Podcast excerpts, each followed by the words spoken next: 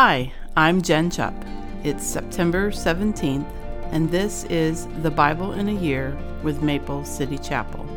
The readings for today are Isaiah 25, Isaiah 26, Isaiah 27, and 28 1 through 13, Galatians 3 10 to 22, Psalms 61 verses 1 to 8, and Proverbs 23 17 to 18. Isaiah 25. O Lord, I will honor and praise your name, for you are my God. You do such wonderful things. You planned them long ago, and now you have accomplished them. You turn mighty cities into heaps of ruins. Cities with strong walls are turned into rubble. Beautiful palaces in distant lands disappear and will never be rebuilt. Therefore, strong nations will declare your glory, ruthless nations will fear you. But you are a tower of refuge to the poor, O Lord, a tower of refuge to the needy in distress. You are a refuge from the storm and a shelter from the heat.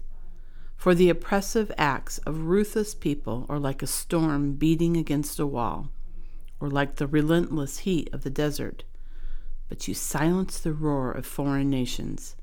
As the shade of a cloud cools relentless heat, so the boastful songs of ruthless people are stilled. In Jerusalem, the Lord of heaven's armies will spread a wonderful feast for all the people of the world. It will be a delicious banquet with clear, well aged wine and choice meat. There he will remove the cloud of gloom the shadow of death that hangs over the earth. He will swallow up death forever. The sovereign Lord will wipe away all tears.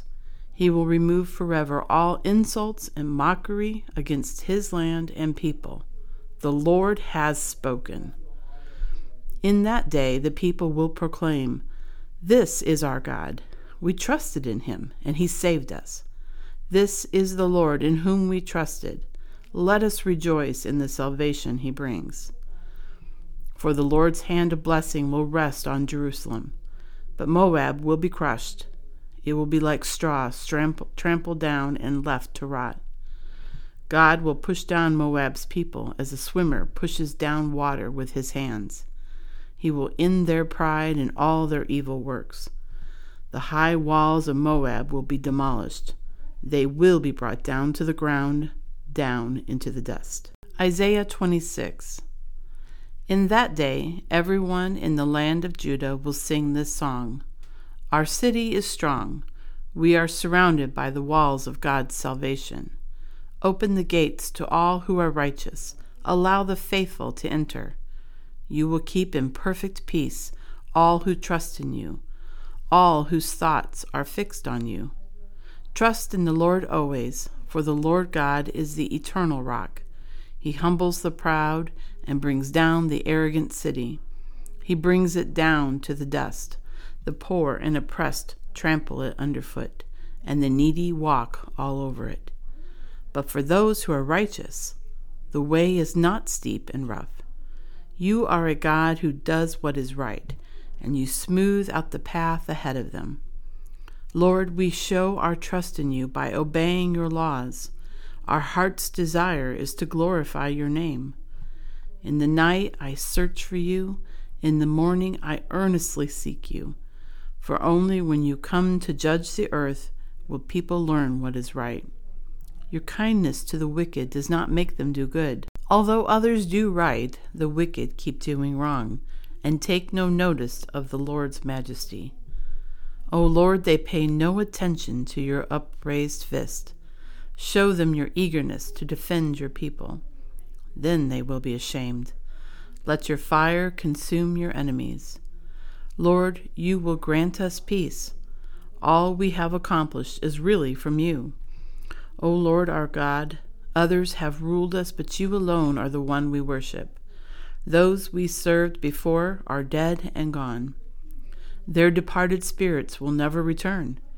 You attacked them and destroyed them, and they are long forgotten. O Lord, you have made our nation great. Yes, you have made us great.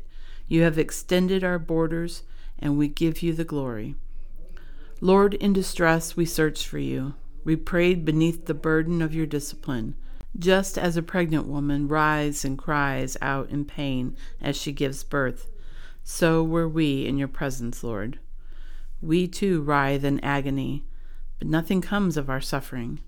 We have not given salvation to the earth, nor brought life into the world. But those who die in the Lord will live. Their bodies will rise again. Those who sleep in the earth will rise up and sing for joy. For your life giving light will fall like dew on your people in the place of the dead. Go home, my people, and lock your doors. Hide yourselves for a little while until the Lord's anger has passed. Look, the Lord is coming from heaven to punish the people of the earth for their sins. The earth will no longer hide those who have been killed. They will be brought out for all to see. Isaiah 27 In that day the Lord will take his terrible swift sword and punish Leviathan, the swiftly moving serpent, the coiling, writhing serpent. He will kill the dragon of the sea. In that day Sing about the fruitful vineyard. I, the Lord, will watch over it, watering it carefully. Day and night I will watch so no one can harm it. My anger will be gone. If I find briars and thorns growing, I will attack them. I will burn them up, unless they turn to me for help. Let them make peace with me. Yes, let them make peace with me.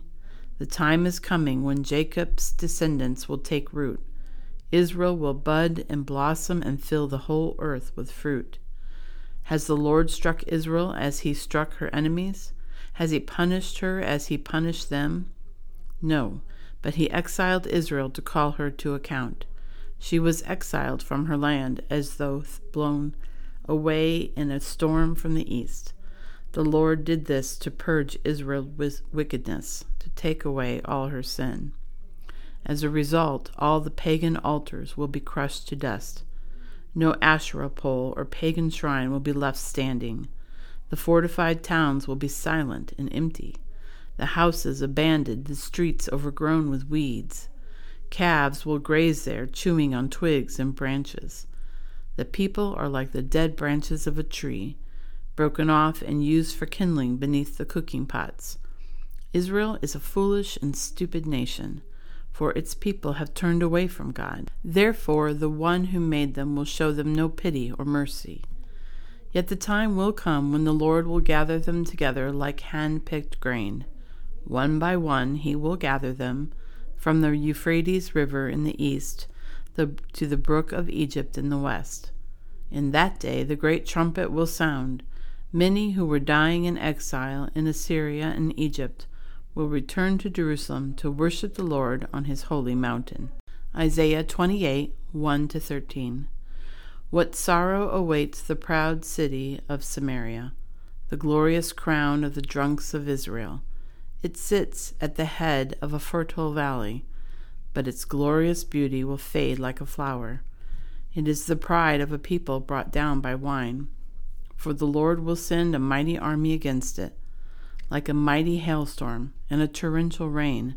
They will burst upon it like a surging flood and smash it to the ground. The proud city of Samaria, the glorious crown of the drunks of Israel, will be trampled beneath its enemies' feet. It sits at the head of a fertile valley, but its glorious beauty will fade like a flower. Whoever sees it will snatch it up, as an early fig is quickly picked and eaten. Then at last the Lord of heaven's armies will himself be Israel's glorious crown. He will be the pride and joy of the remnant of his people. He will give a longing for justice to their judges. He will give great courage to their warriors who stand at the gates. Now, however, Israel is led by drunks who reel with wine and stagger with alcohol. The priests and prophets stagger with alcohol and lose themselves in wine. They reel when they see visions and stagger as they render decisions. Their tables are covered with vomit. Filth is everywhere. Who does the Lord think we are? They ask. Why does he speak to us like this? Are we little children, just recently weaned? He tells us everything over and over, one light at a time, one light at a time, a little here and a little there. And so now God will have to speak to his people through foreign oppressors who speak a strange language. God has told his people, Here is a place of rest. Let the weary rest here. This is a place of quiet rest. But they would not listen. So the Lord will spell out his message for them again, one line at a time, one line at a time, a little here and a little there, so that they will stumble and fall. They will be injured, trapped, and captured. Galatians 3 10 to 22. But those who depend on the law to make them right with God are under his curse. For the scriptures say, Cursed is everyone who does not observe and obey all the commands that are written in God's book of the law. So it is clear that no one can be made right with God by trying to keep the law. For the scriptures say, It is through faith that a righteous person has life. This way of faith is very different from the way of law, which says, It is through obeying the law that a person has life. But Christ has rescued us from the curse pronounced by the law. When he was hung on the cross, he took upon himself the curse of our wrongdoing. For it is written in the Scriptures, Cursed is everyone who is hung on a tree. Through Christ Jesus, God has blessed the Gentiles with the same blessing he promised to Abraham, so that we who are believers might receive the promised Holy Spirit through faith. Dear brothers and sisters, here's an example from everyday life. Just as no one can set aside or amend an irrevocable agreement, so it is in this case. God gave the promises to Abraham and his child and notice that the scripture doesn't say to his children, as if it meant many descendants. Rather, it says to his child. And that, of course, means Christ. This is what I'm trying to say. The agreement God made with Abraham could not be canceled 430 years later when God gave the law to Moses. God would be breaking his promise. For if the inheritance could be received by keeping the law, then it would not be the result of accepting God's promise, but God graciously gave it to Abraham as a promise. Why then was the law given? It was given alongside the promise to show people their sins, but the law was designed to last only until the coming of the child who was promised. God gave his law through angels to Moses, who was the mediator between God and the people. Now, a mediator is helpful if more than one party must reach an agreement. But God, who is one, did not use a mediator when he gave his promise to Abraham.